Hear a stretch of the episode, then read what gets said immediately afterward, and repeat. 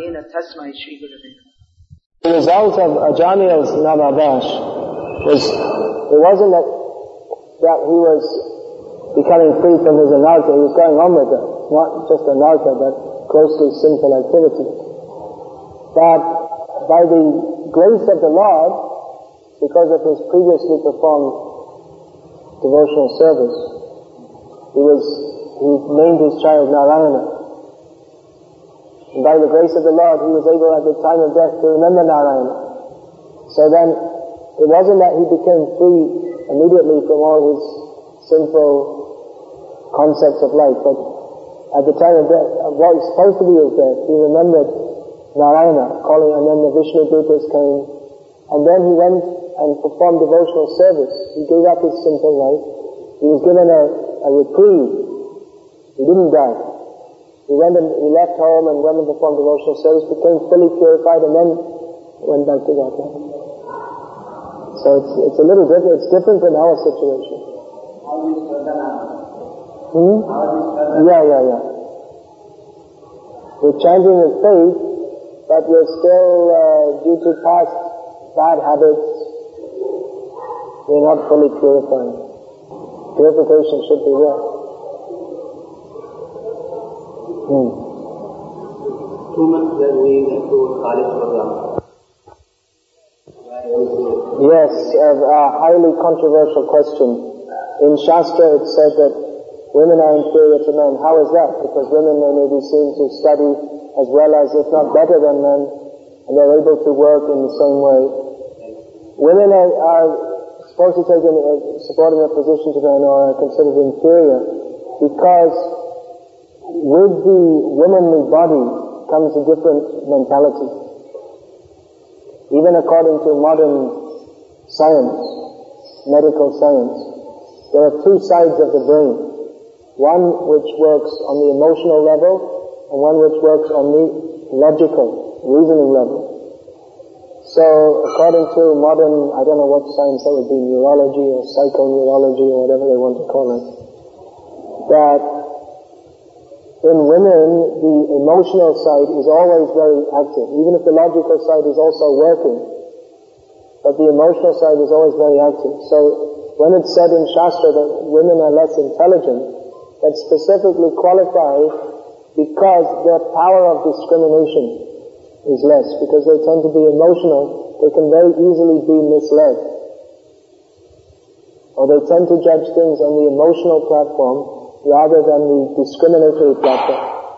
Therefore, they should always be under the protection. As one of the reasons they should be under the protection of a, of a husband who's supposed to think in a more uh, reasonable, cool-headed way.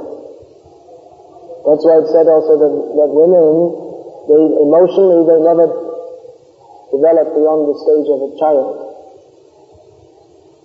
Now, another thing is that by nature's arrangement, women have children. Men don't have children. So there's a certain mentality which goes with that also. Because when you're looking bringing up children, you have to say ah, ah, goo, goo, and become almost like a child in, in dealing with them. So that particular mentality goes with, and that's required. At the same time, it's, what is that? Matri Bhodeva, what is that? His famous verse is that the mother is to be respected as just as God, um, as Guru, because they they have an invaluable contribution, but it's a different contribution. Mothers, women are required in society as mothers. That is required. That if every woman becomes a a, a bricklayer or a business manager, business magnate or whatever, then uh, who's going to who's going to bring up the children? So that's required that that women they they have that role as mothers and wives. Now, along with that, some very capable women, they may do other things also, such as so many other things. But uh, it's required that they look after children, bring them up. The children require full attention. And according to nature's way, generally most women will have many children. Not just one or two, as is the modern norm, due to contraception, which is unnatural and sinful.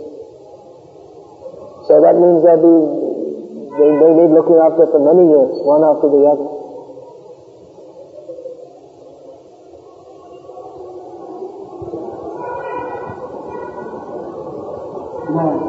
Modern society is different. Modern society is just like hell. They have all wrong ideas. Everyone is equal. Democracy, as I was discussing last night. Yeah. Democracy. Everyone should have an equal vote. And then you, then you get the leaders like uh, Lalu. They're simply, they're simply uh, coming down to the mob mentality. On Lalu. They're simply, they get the votes from the, from the most Anyway, we shouldn't condemn, but you see what kind of people they are. Who the vote, they're voting for who should be able, they have no idea of politics, economics, or any such thing. And they want to give reservation to scheduled castes and tribes, and you know, people are still hunting with bows and arrows, and they're going to come and govern the state. It's ridiculous. This is all in the artificial idea of democracy. It's not that democracy says everyone is equal, but actually we see it's not true. Even in communism, they rigidly try to make everyone equal, but by the arrangement of nature, some people are more intelligent than others. Some people are more capable than others. How did Stalin get on top of the communist pile? Because he was more intelligent, more scheming than others. So it's all although if you speak against democracy, people think you're speaking, it's like, like some sacred thing that you're speaking against. But actually it's all based on a fallacy, that everyone is equal, which they're not.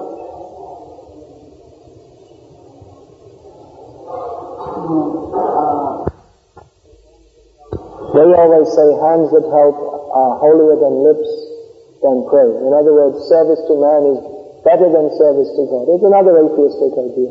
How can you help? What are you helping? Build a hospital, help people. Will it, get, will it free them from birth and death? How are you helping them? You're helping them what? To get healthy so they can perform more sinful activities and go to hell for longer. They don't know how to help. They don't know what helping means. They're fools. Practically, I mean, now, nowadays it's another result of democracy. Everyone thinks my opinion is so good, I'm also educated. But they're all educated in ignorance. What is the value of their education? So they're all talking so many things, but they don't know the, the they don't know the most basic principle of life. That we are not the body, we're eternal soul, and therefore real help or real benefit is on the platform of the soul. So it may not be very, uh, it may not be very uh, fruitful to discuss with people who are so much foolish and ignorant. Sorry?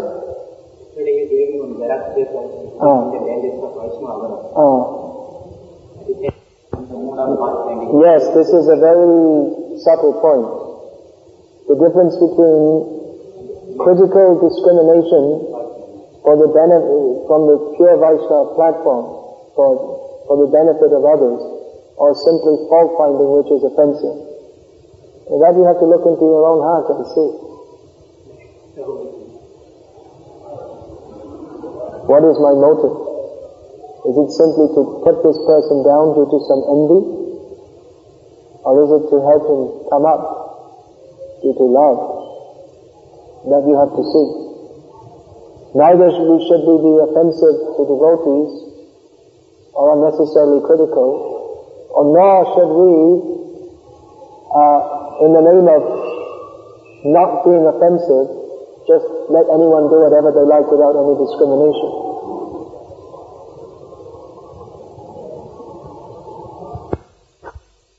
Yeah, taking shelter of Krishna and taking shelter of astrologers. Well, not necessarily taking shelter, it's inquiring, it may be just like uh, you look in the in the newspaper to see when is the monsoon beginning, so I should get my umbrella in time. I look at the newspaper from time to time and where am I going? Are, there still riots going on? So it may be something like that, just for the sake of information. Of, of course, you can never fully trust the information in the newspaper, nor can you fully trust the information acquired from astrologers, but it gives some indi- can give some indication. So there's a difference if you think that by going to the astrologer, I will, uh, I'll get this stone or I'll do this mantra and then I, all my problems will be solved. No. You should know that my, my problem will be solved when I surrender fully to Krishna. Krishna is my protector. So astrology is also a bona fide Vedic science, and it depends on the attitude in which we use it. Although it is difficult to find a, a very good astrologer nowadays. Marriage, they seem, I mean, so many years, people have been consulting astrologers for marriage, and it's been, it's proved to be generally quite uh, reliable in that regard. So in certain areas they may, they may be still quite good.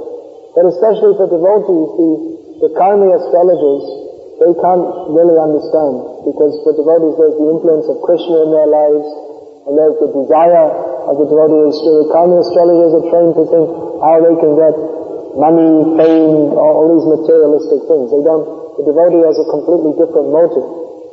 So going to the astrologer may not be so helpful. Plus it may be that the devotee, Krishna is arranging to spoil all his material plans. so there's nothing that the astrologer can do to help you.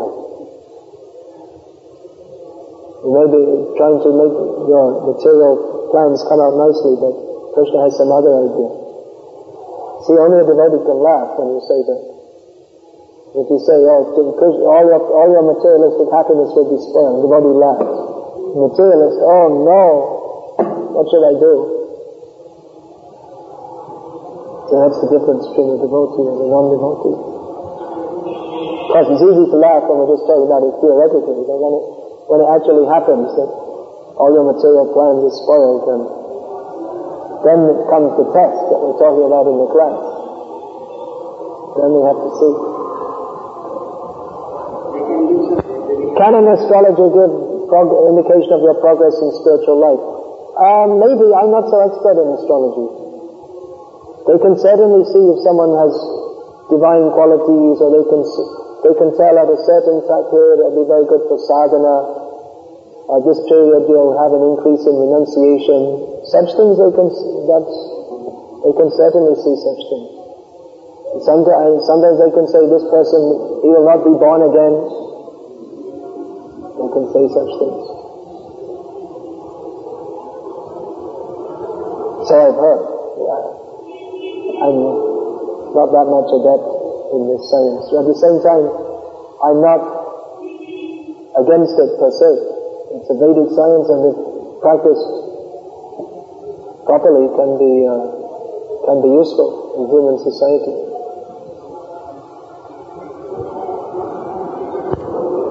The question is, Diti, knowing that her offspring were going to be big demons, deliberately kept them in her womb for a long time. Is it possible? It's described in Srimad Bhagavatam, so it must be possible.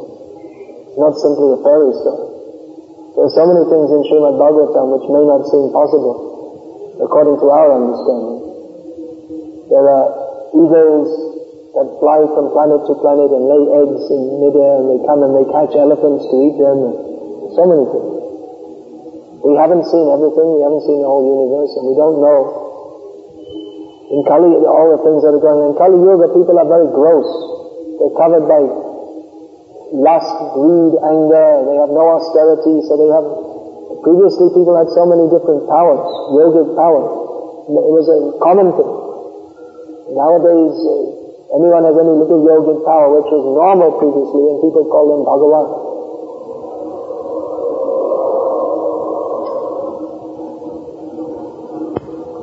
How can a brahmachari living in the temple in, in ISKCON who doesn't have a relationship with his parents, how can, he wants them to be devotees, how can he do? Well, one thing you can pray for them. You could arrange to get some books. You can become a pure devotee yourself, in that way they'll also be delivered. Some devotees, the brahmacharis also, they keep relationship with their homes just for the sake of cultivating their parents in Krishna consciousness, although there's usually some entanglement goes along with that. So there are different approaches according to the individual situation.